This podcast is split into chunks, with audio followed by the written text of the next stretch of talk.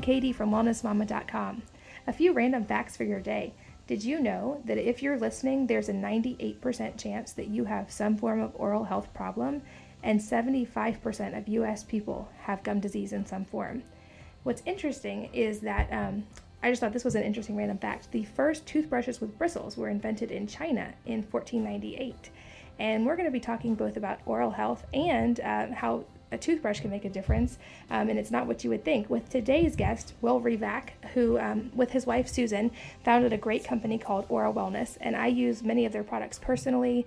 Um, they really focus on holistic oral health and treating the mouth as a whole and how the mouth connects to the entire body. And we're going to delve into all of that today. He's a wealth of information.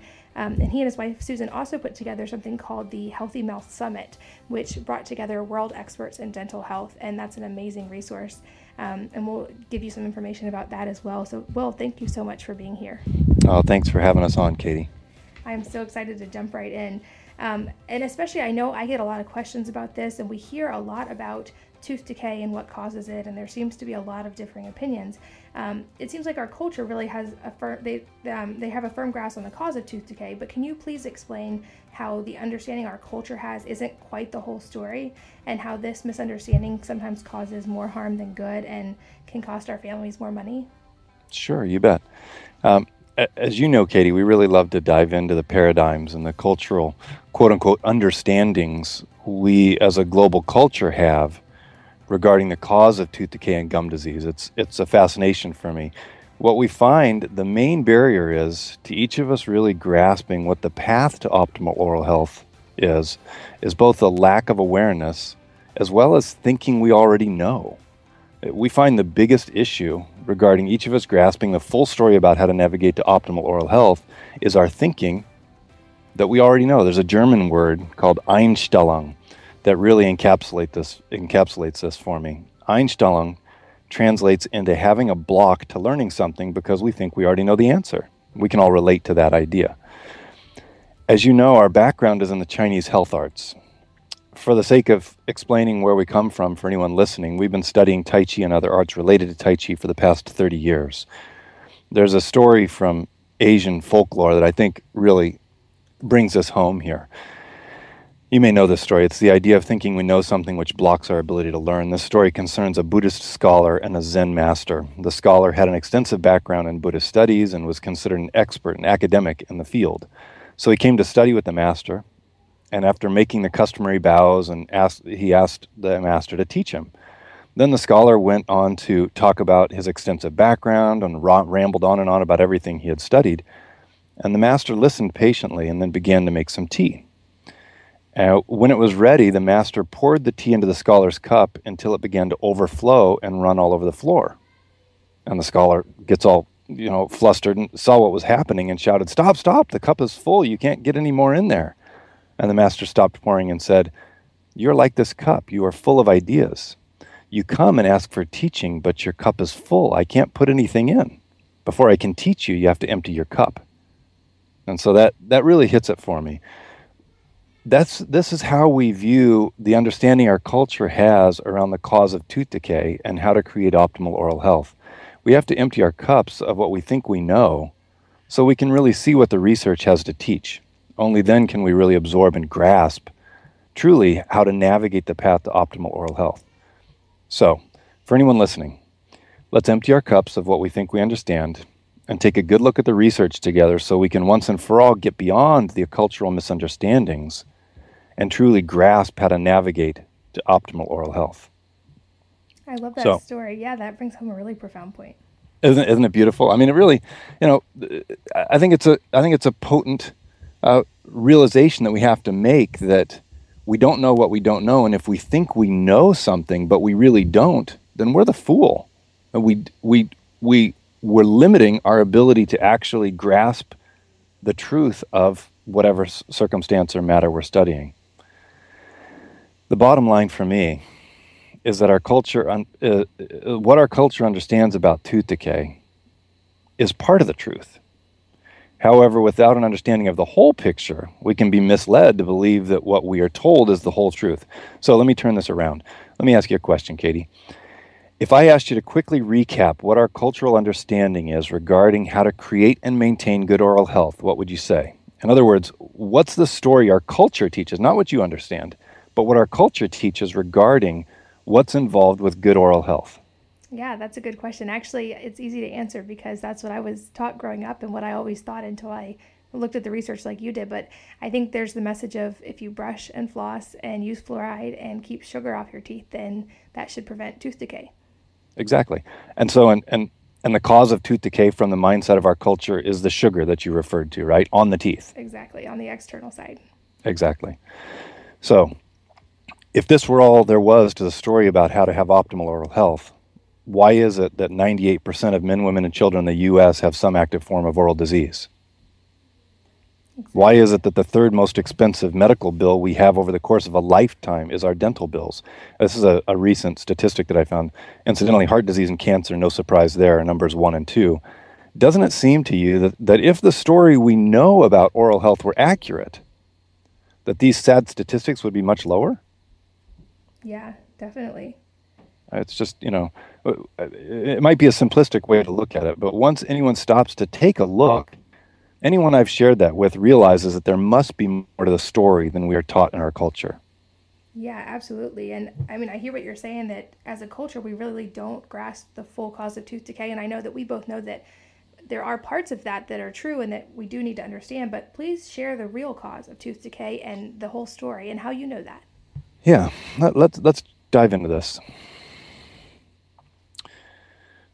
For clarity, the story our culture knows about tooth decay isn't wrong. It's actually part of the story. However, without the full story, we're left way short from being able to navigate to optimal oral health. So, where, let's see, where should I start with this? Um, I'd like to start by sharing that we are standing on the shoulders of giants here when we share what we've learned regarding how to navigate to greater oral health. We have the research of Weston Price, who clearly shows us that tooth decay fundamentally is a nutritional issue. We also appreciate the research of Dr. Melvin Page that showed us that decay occurs when the minerals in the blood, primary, primarily calcium and phosphorus, are out of balance. We have the work of Doctors Edward and May Mellanby, who I know you've spoken of extensively in your blogs, uh, showed us the importance of vitamin D in preventing tooth decay and how to make sure that a child has sufficient vitamin D in the diet that they can steer clear of decay. Uh, following in these footsteps, we have the research of Dr. Ralph Steinman from Loma Linda Dental College. I, I love Dr. Steinman's work.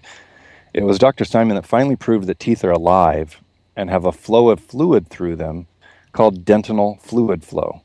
Now, to really grasp the significance of this fact that there is a flow of fluid through our teeth, let's, let's lay down a fact here that teeth aren't solid. They're more like a honeycomb structure with lots and lots of tiny tubules running through them. Weston Price estimated that the front tooth in an adult has three miles of these tiny tubes if they were laid end to end. That's three miles in one tooth. So these tiny tubes are called tubules. So with this in place, let's go back to the work of Dr. Steinman and his discovery in dentinal fluid flow. I promise this will directly address the primary cause of tooth decay, which is your question. Dr. Steinman found that this flow of fluid naturally flows from within each of our teeth outward. Think of this as the body's natural cleaning ability to flush any of the bacteria in the mouth out of the teeth and naturally resist decay.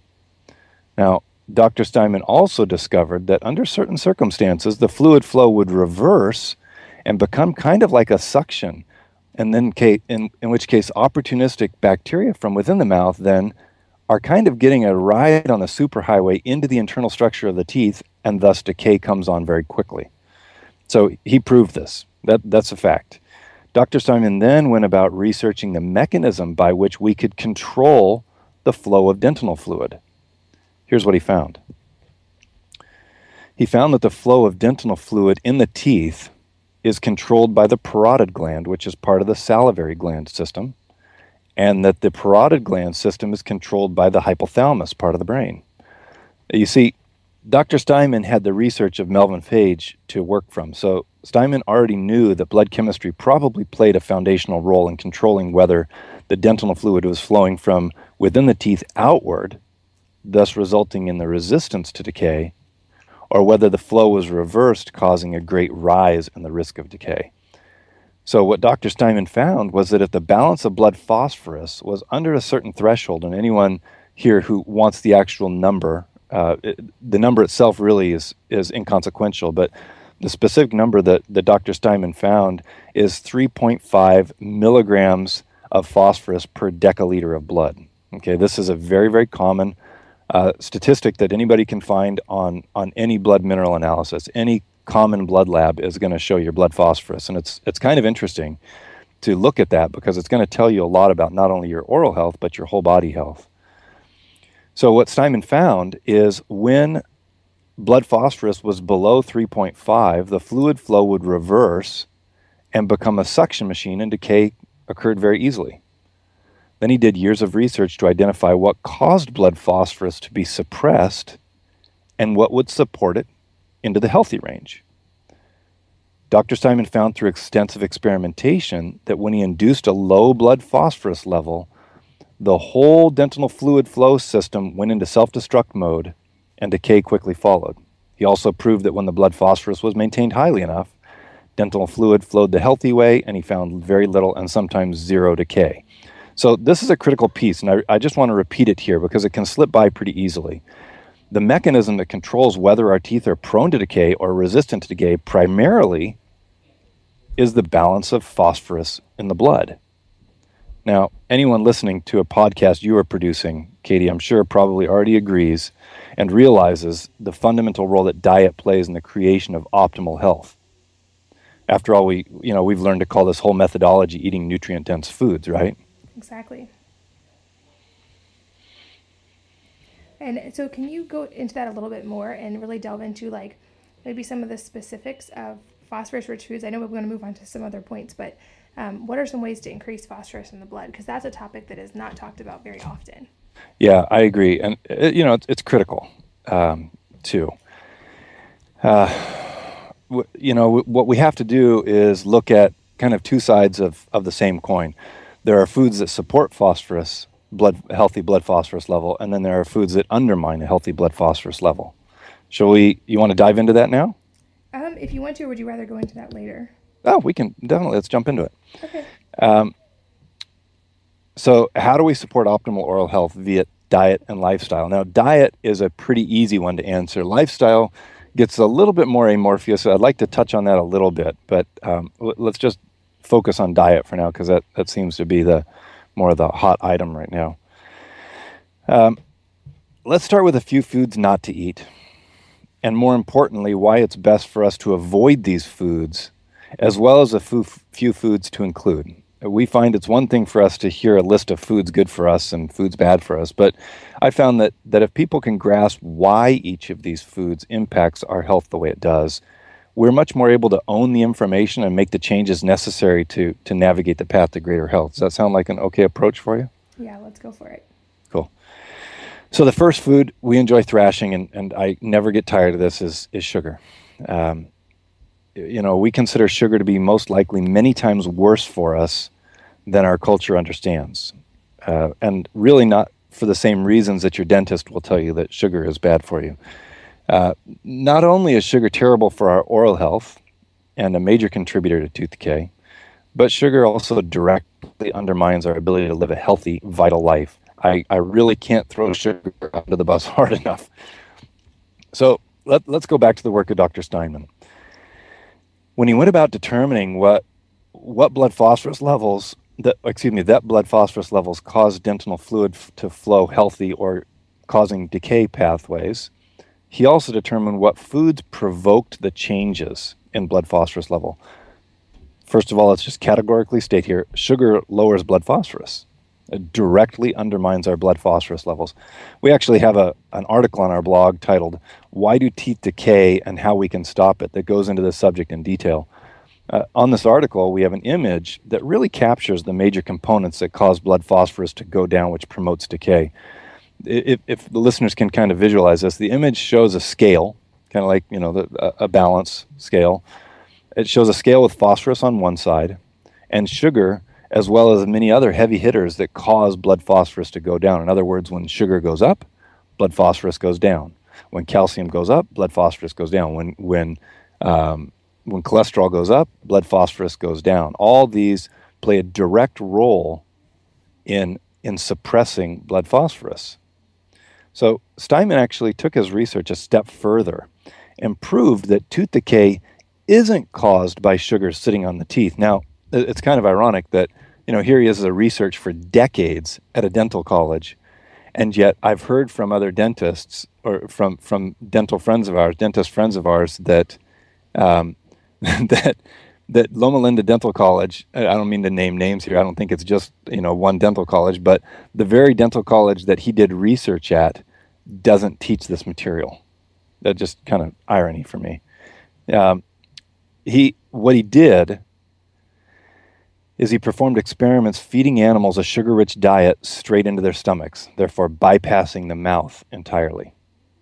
What he found is a sugar-rich diet still causes tooth decay, even if the animal's mouth never comes into contact with the sugar. Bottom line, sugar directly suppresses blood phosphorus.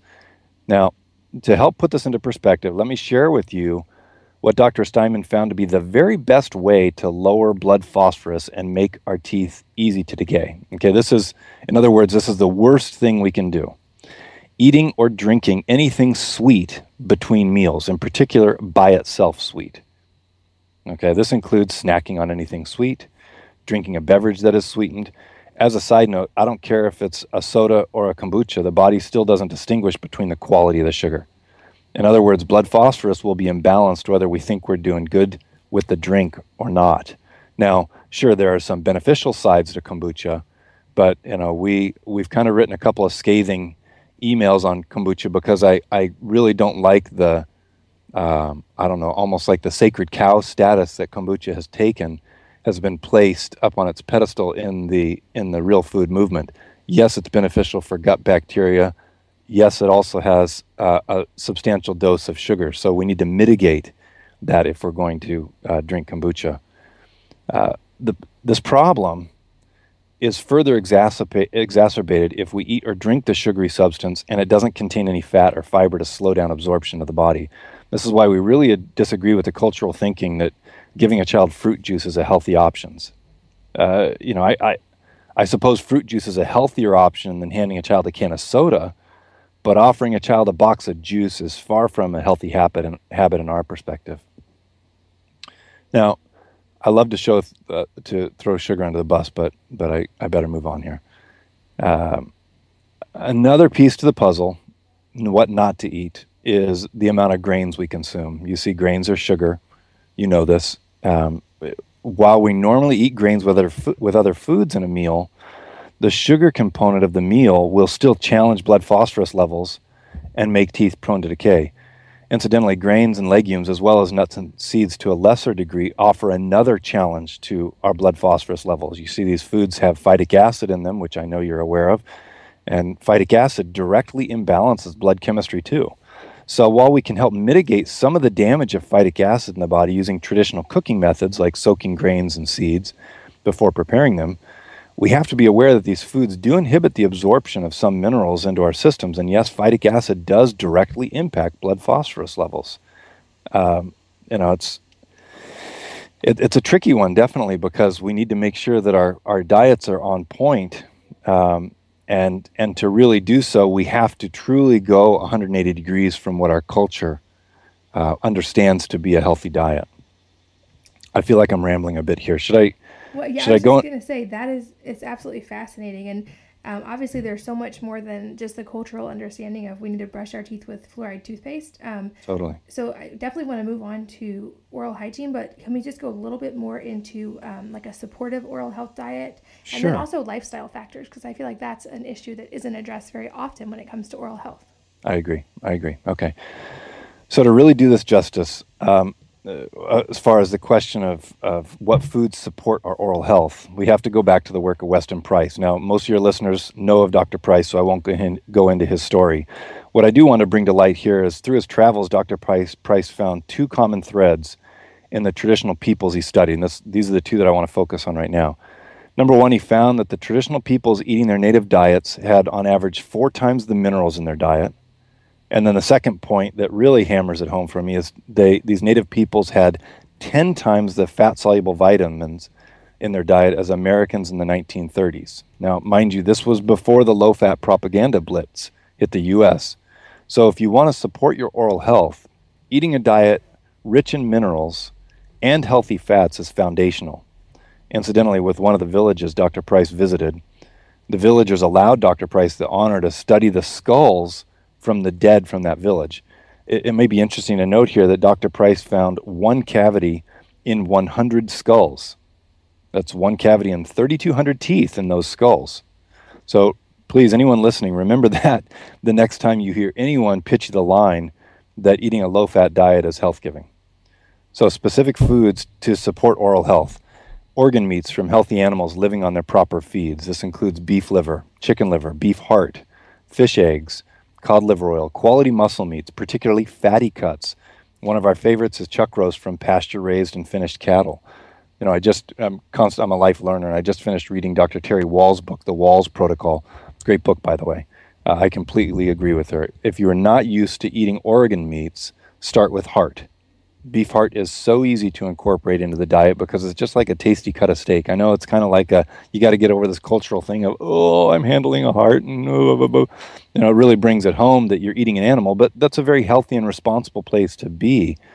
Um, liver, on the other hand, takes a bit more coaxing to get to be palatable in our home. I found. Um, incidentally, heart has the highest concentration of CoQ10 found in nature which every CoQ10 supplement producer is careful to make sure that we know that CoQ10 is great for heart health. This again suggests the accuracy of the traditional idea that eating a certain part of an animal will support the same part of our body. Another friend of ours, Dr. Cate Shanahan, author of Deep Nutrition and Food Rules, talks about the benefits of eating organ meats that are cut bone in so we can benefit from the minerals and quality fats in the bones themselves. Uh, this is another excellent point, I believe. Uh, this also brings me to the foundational aspect of, uh, for us, a really foundational aspect of healthy foods, which is stocks and broths. We truly have a crock pot with bones going on, on it every day in our kitchen. It's it's just sitting there. You know, we have some friends who are our first generation from Italy, and and we went to their their families, their dads. Um, birthday, and these folks were from Italy, and they they literally had the pot of minestrone on the back of the stove going 24/7. They've got a simmer on it, and it's always going there. So anybody hungry in the family can walk in and get a cup of soup anytime they want. And I really think that this is a very healthy notion if we want to have a simple go-to food for our family, um, because it's going to be again super rich in minerals super rich in, in amino acids. Uh, you know, the, you're loaded in glycine, lo- loaded in glutamine. These are tremendously important for our gut health. Um, I, I, really can't overdo the importance of bone stocks, in my opinion.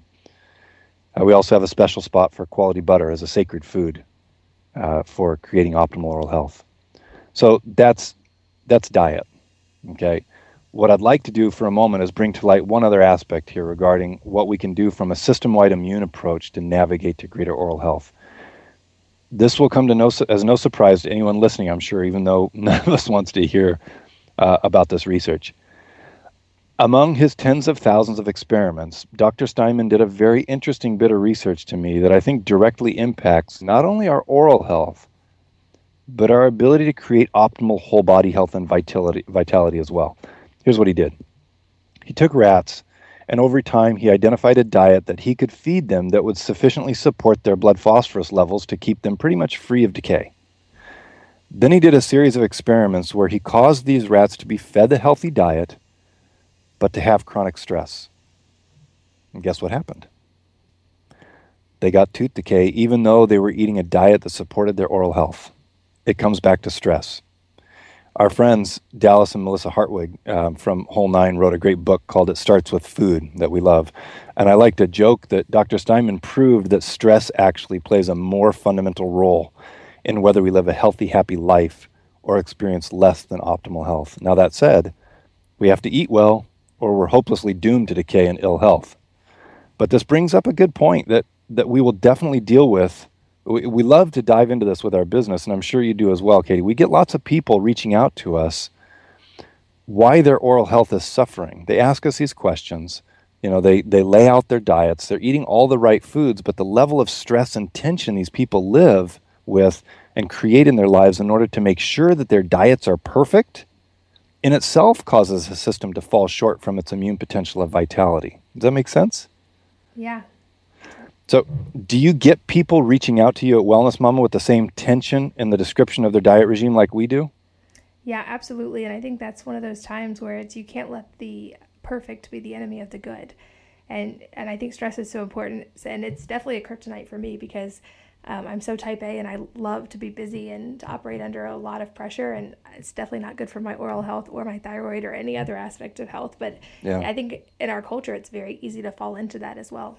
Yep, I agree.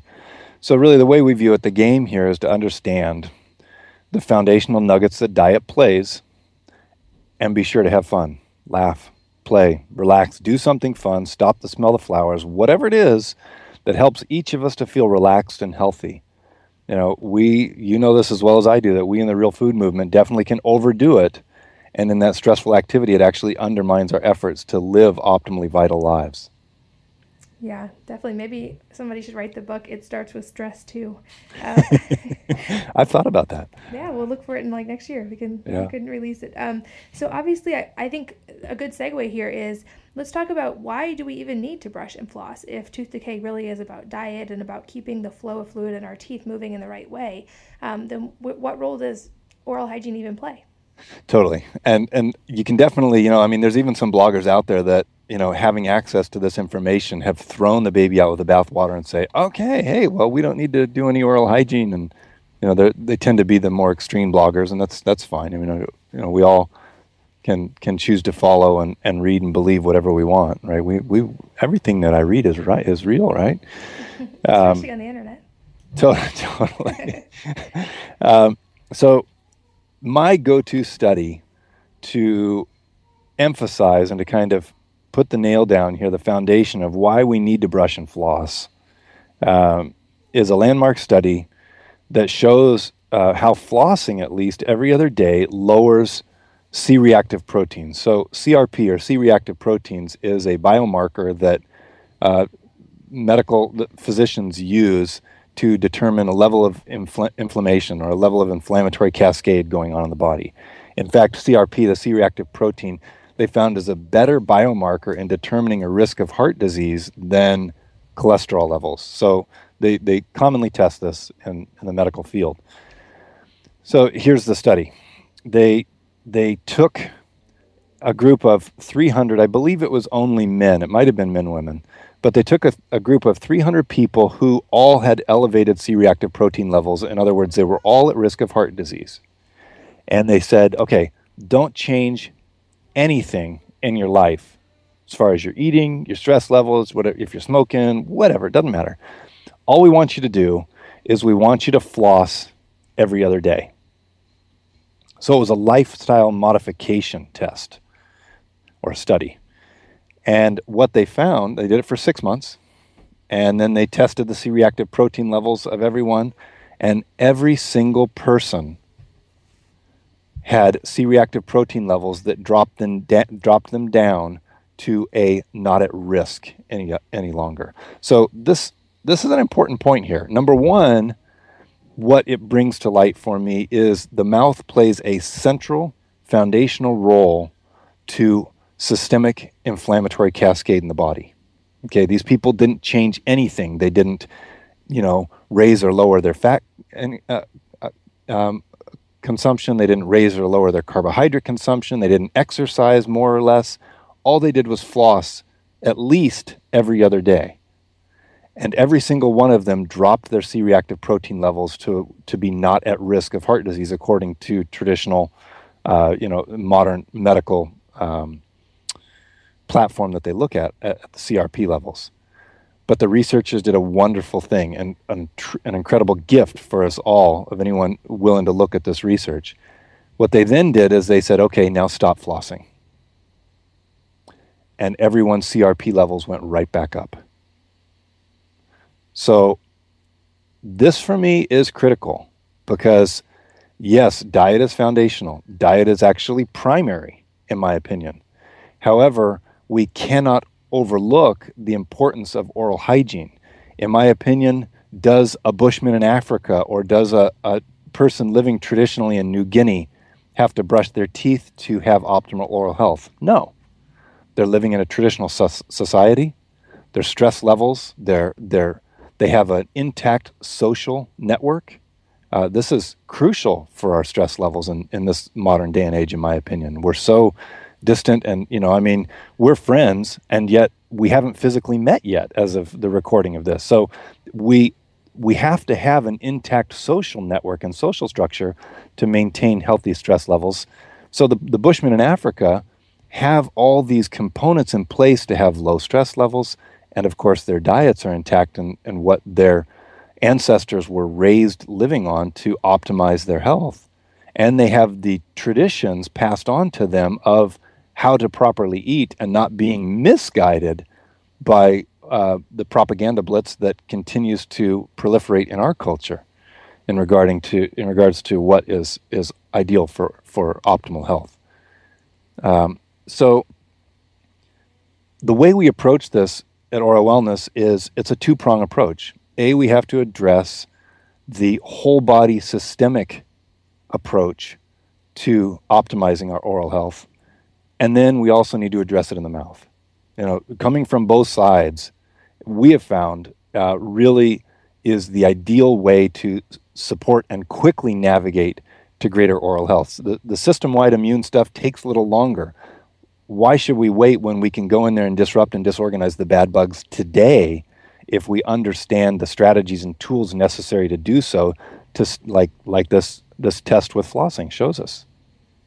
Yeah, exactly. I love that um, that study that was done. It's so fascinating, and I also love that you touched on have, the importance of a social network that is not just Facebook or Twitter. And I think that's something we're losing in our culture, and it makes me really sad for our children's generation.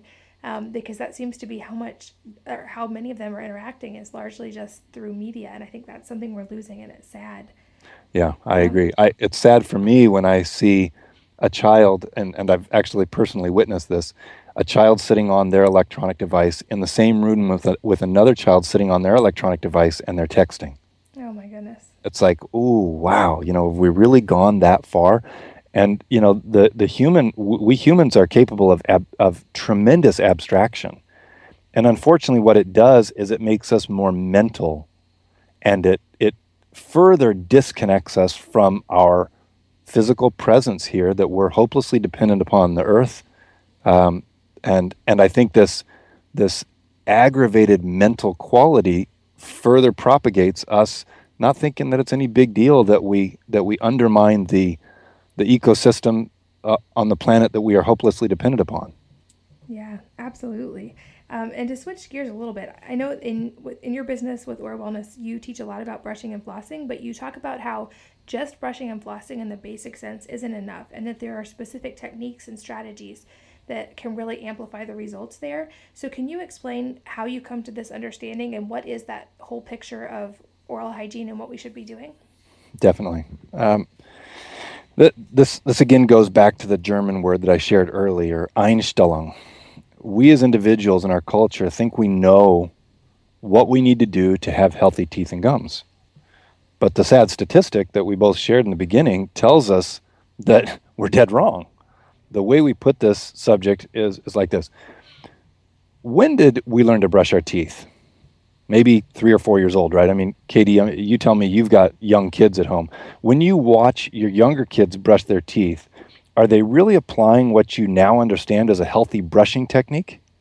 No, and uh, that's something we do work with them on, but I find it interesting that they're doing what most adults do, which is just brush hard and brush like typically the tops of the teeth and just scrub and then like they like to like lick the toothpaste off the toothbrush because it's organic but um, yeah they're definitely not doing the, the full technique that i've learned from you guys. Totally. And and you know i mean i, I really don't even expect a three year old to be able to do it yet because they don't have the fine motor control to be able to apply the bass brushing technique as we both understand to do it. The, bo- the, the problem here is most of us never revisit this subject critical critical to our oral health.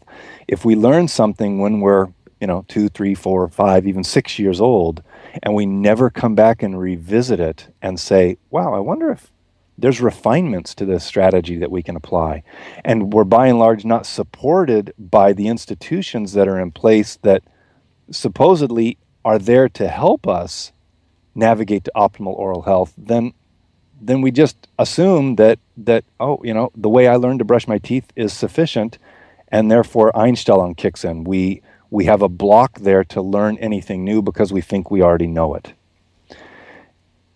If uh, well, I'll go into what we think we know in a moment, but here here's the bottom line: if we think we understand how to take care of our oral health, we're, we're literally fooling ourselves unless we've re examined this.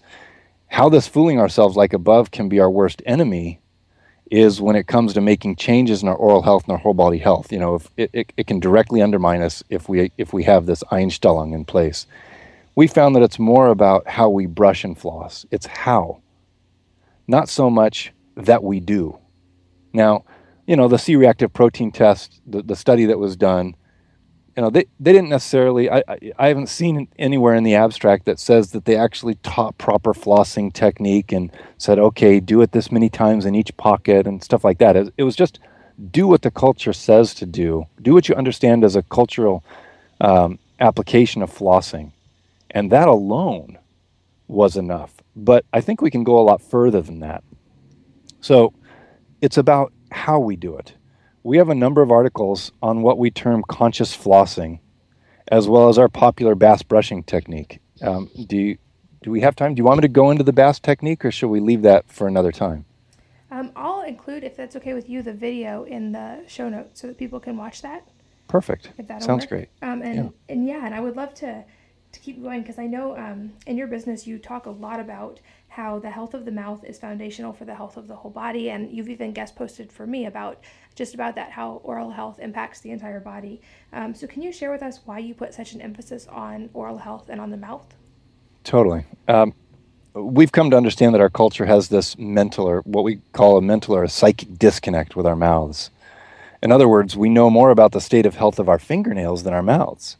It's silly when you think about it, but part of this disconnect stems from the fact that we never get to physically look at our own mouths without looking into a mirror, which kind of adds to the disconnect because it's kind of surreal, anyways. You're looking in a mirror, it, it just kind of it, it separates us from the reality of being able to see what's going on there. But part of this disconnect also stems from our culture's utter lack of interest of knowing where our food comes from. Uh, most of us in the real food movement are rather counterculture in this regard, but the vast majority of our culture literally has no clue about where their food comes from, how to grow food themselves, how to prepare health giving foods, or any aspect of connection to what goes into their mouths. Thus, this mental disconnect our culture has with our mouths is profound. We've made it a part of our mission, actually, to help those interested in healing this disconnect uh, in their own lives. You see, our, our background, like I said, is in the Chinese health and longevity arts. The, in the Chinese thought paradigm, the mouth is literally the center of the body.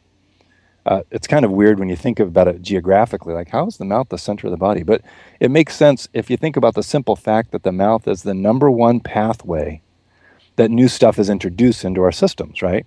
So when you take a moment to look at it this way, it's pretty obvious that the mouth plays a foundational role in the health of a whole body. I, I in, in the sake, for, in the name of brevity, I'd like to just um, bring it home with this quote. Uh, this really does it for me. There's a there's a doctor, he's, he's dead now, named Dr. Joseph Issels. Dr. Issels was the most notable integrative oncologist of the last century. In other words, he was a holistically minded cancer doc. Uh, in fact, as a side note, Bob Marley went to be treated by Dr. Issels, but by the time he got there, Bob was already completely wiped out and, and it was too late to do anything about it.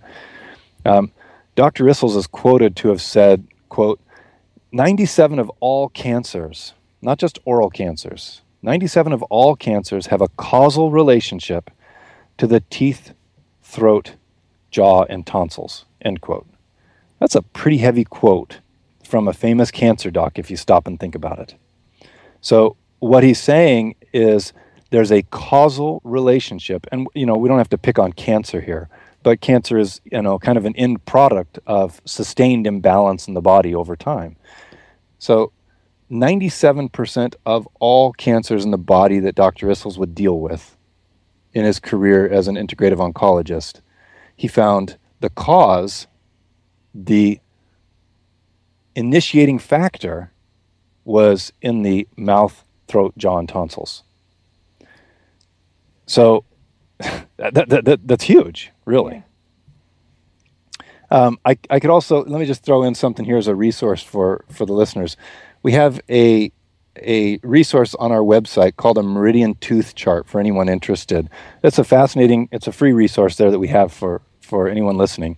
Um, in the Chinese thought paradigm, which includes acupuncture and, and Chinese herbalism, there are different pathways that run through the body that relate to different internal organs. You see, the Chinese in their creational phase of creating their medical system that they've been refining for the past 5,000 years, um, they had a taboo on cutting open the body.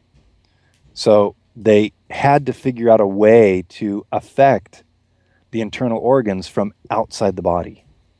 And so what they realized as a result of this taboo is that there are meridians running through the system. There are these energy pathways that we can um, positively or negatively influence various internal organs from outside the body. Well, each of the teeth has different organs that relate to it. And this chart that we have on our website, that uh, I'm sure you can post um, a note there that, that can get listeners to the link, um, is proves very interesting. You know, you, what you can do is you can go there and say, "Wow, I've got a toothache in this tooth," or "I always have bleeding around this tooth," and click on that tooth and see what organs it relates to. Or you can go the other way because the flow is both ways. You can say, okay, I've got, you know, blood tests that suggest that I've got, you know, uh, an issue, an imbalance going on in my liver or my adrenals or whatever it is. And then go to that meridian tooth chart and look at what teeth relate to that and see if there's a corresponding relationship. There's a direct relationship between um, ill health in a tooth and that ill health undermining and slowly imbalancing day after day, month after month, the health of internal organs. Does that make sense? Yeah, absolutely. And I think one thing that a lot of parents can easily understand when it comes to the relationship of the mouth to the whole body um, is when their children are teething, the children can have a fever, they can have digestive problems, they can have diaper rash and earache and skin rashes and all these things that aren't directly, obviously related to just the fact that they're teething. But when you think about teething being an immune response reaction and the, the immune system's adjusting to these changes in the mouth, it makes perfect sense. And I think that for parents, that's an easy way to understand how oral health really can impact the whole body. Absolutely, really well put. I hadn't I hadn't thought about that. You're right, though. I totally agree. Yeah, and if it's not too personal, you've shared a story with me um, that's close to your heart regarding the importance of asking educated questions to your dentist before any work that you consent to. And I think dental work and just even going to the dentist is a really scary thing for a lot of people. So, can you share your story with our listeners and maybe give some advice on that? Yeah. Um, first of all, it, it's really unfortunate reality. It is what it is that that there's there's actually a, a psychological phobia. It is it's been coined the term is coined already in in clinical psychology. Odontophobia. It's a fear of going to the dentist and and I think it's prevalent in our culture. It's kind of silly when we think about it, but I believe that our culture in general feels abandoned. You know, we're not being taught this uh, this primary influence and foundation that diet plays. We're only being taught part of the story, which, in our opinion, is the most heinous form of a lie, is to tell a partial truth. Now, I'm not suggesting that your dentist is lying to you. What I am suggesting is that most dentists don't understand the full significance that diet and lifestyle play in the navigation to ideal and optimal oral health. So, the, the, the story that you're referring to here is um, we did the Healthy Mouth World Summit, and you know we we interviewed 21 experts from six countries around the world. These people are top of their class, world class experts They've literally written the books on whole body dentistry. I mean, we interviewed Hal Huggins, who's the modern grandfather of biological dentistry. Hal was talking about the dangers of mercury back in the early 80s. I mean, you know, these people have been at it a long time. And, um, and so after the summit, we were very excited to have all these contacts. And I'm not going to name any names here, obviously. We went to the partner of one of the people that we interviewed. And we figured we are in such qualified hands that I dropped my guard. And I said, I don't need to ask this dentist questions before consenting to any work because this dentist is a business partner of one of these world class experts we just interviewed for after all. And what resulted was me getting way more work done than I would have consented to. Now, I do have to say that that um, I haven't written about this yet. I, I it's on my list of of articles that I want to write on. It's popular in kind of the you know high tech fringe, uh, you know, modern dentistry. This idea of, of conscious sedation, and um, this is what I had done, thinking that oh, I'm going to get the latest and greatest and unfortunately, what happens is you're not there in order to stand up for yourself and say, wait, that, we didn't agree to do this. And so, you know, we, we actually have a resource that um, we're, we're in the process of doing a, a site revision right now, and we're going to make it a free resource. And I know that, that you've been aware of this in the past. We, we have a resource, a handbook that we wrote uh, that we continue to amend, which is called Questions to Ask Your Dentist in my opinion, the questions, we have to have intelligent questions to ask our dental professionals because, again, we don't know what we don't know. And if we don't have intelligent questions to ask this dentist to discern whether or not the dentist really has the education, has their mindset in the right spot in regards to helping us navigate to optimal oral health, it's best to just walk out. We strongly encourage uh, people who follow our our um, you know our philosophy and, and what we have to say, we strongly encourage people to just interview the dentist. And frankly, if the dentist gets up on a pedestal and doesn't want to be interviewed, then go find another one because the dental field will adapt because we have their car payment. They rely on us in order to have their business successful. And the more of us that become aware of quality, intelligent questions to ask our dental professionals to make sure that we're all on page, number one, this helps the dental team to realize oh, this person really cares about their oral health. They realize that they are the number one person that is responsible for their oral health. They're not they're not subjugating the responsibility to us unfortunately, a lot of dental teams like to just assume that responsibility because they see so many people who have disempowered themselves through the years and, and don't have intelligent questions to ask their dental professional. So I can't urge anyone listening enough to research questions to ask your dentist. You know, we, we share this on our blog and on our site. And like I said, we're going to have the free resource um, up on our site once our site revision is done. Um, that you can get for free. It'll, it'll be questions that you can ask your dentist just to discern whether or not your dental professional really has the training, the mindset, and really the helper's heart um, to assist you and your family to optimally navigate your path to, to greater oral health. Absolutely. And I know I've had to switch dentist a few times, but there are good dentists out there who do have that and uh, it definitely makes a difference when you find one and especially ones who are willing to work with you and understand how your, your nutrition plays a role and to see the changes in your teeth and to support that it's really a gift when you find a dentist like that totally. I totally agree. When you have a good dentist it's like you know we have, we have a dentist we live here in hawaii we go to another island and we are blessed to have the dentist that we have. And i now that we found this dentist we hold on to him like crazy um, because when you have a person who is educated as a whole body dentist who knows the toxic nature of dentistry and looks to mitigate that as best as their ability, that is a huge asset to you in maintaining your optimal not only oral health but whole body health as well. Absolutely. Well, I want to respect your time and we're getting to the end here, but can you share any final gems and maybe a couple practical steps if someone is listening and maybe has a lot of oral health problems or it just feels like they have so many struggles that they're trying to overcome with oral health? What would be some practical ways they could just start making little changes in their own life?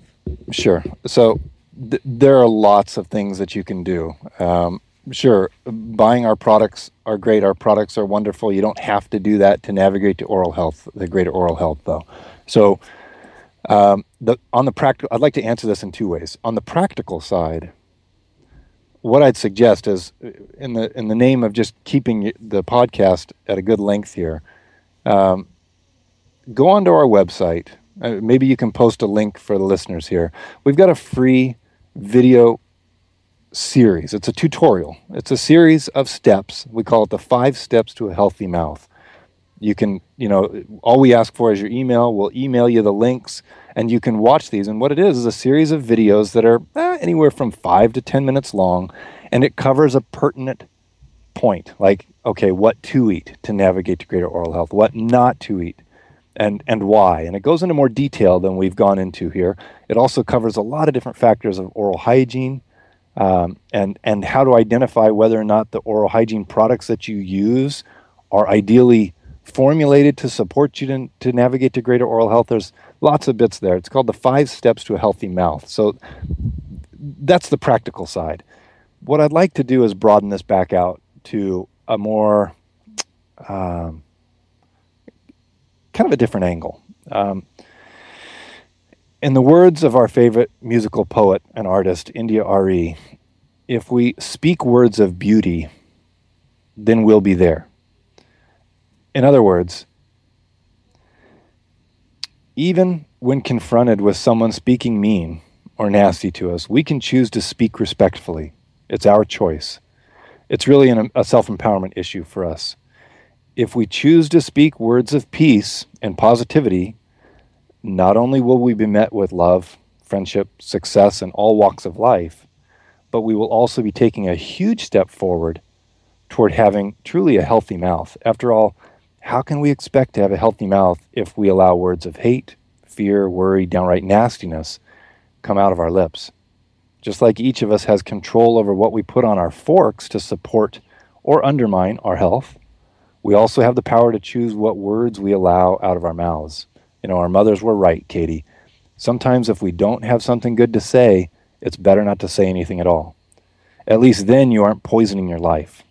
I believe that we directly harm ourselves as well as any other relationship in earshot when we choose to speak poison. It's just not worth it. Yeah, beautifully said. And um, I will definitely put a link to that in the show notes to your five steps videos. And um, for anybody listening, they can go to wellnessmama.com forward slash go forward slash OraWellness, O R A W E L L N E S S. And there will be links there also on your site to the videos and to all of your products. Um, and then also, I would love to, for people to check out the Healthy Mouth Summit because I learned so much information from listening to the speakers there. And like you said, it's an amazing resource. And that is at wellnessmama.com forward slash go forward slash healthy mouth. And I'll put both of those links in the show notes as well so that everyone can find them. Um, but Will, thank you so much for your time and being here, and for all of your research, and for your your interest in oral health, and for wanting to share that with others. Thank you so much for having us, Katie. It's been a real honor. Wonderful. Thanks. And we'll have to have you back on sometime. And Sounds all great. of you, thanks for listening so much. And I'll see you next time. Have a healthy week. Thank you so much for listening to this episode of the Wellness Mama podcast, where I provide simple answers for healthier families. If you would like to get my seven simple steps for healthier families guide for free, head on over to wellnessmama.com and enter your email, and I'll send it over to you right away. You can also stay in touch on social media, facebook.com forward slash endless wellness, or on Twitter and Instagram at Wellness Mama. And I would also re- really appreciate it if you would take a second and subscribe to this podcast so that you'll be notified of future episodes.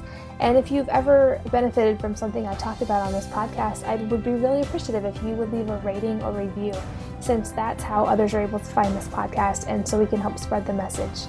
Thanks as always for listening and for reading, and for being on board with creating a future for our children that's healthier and happier.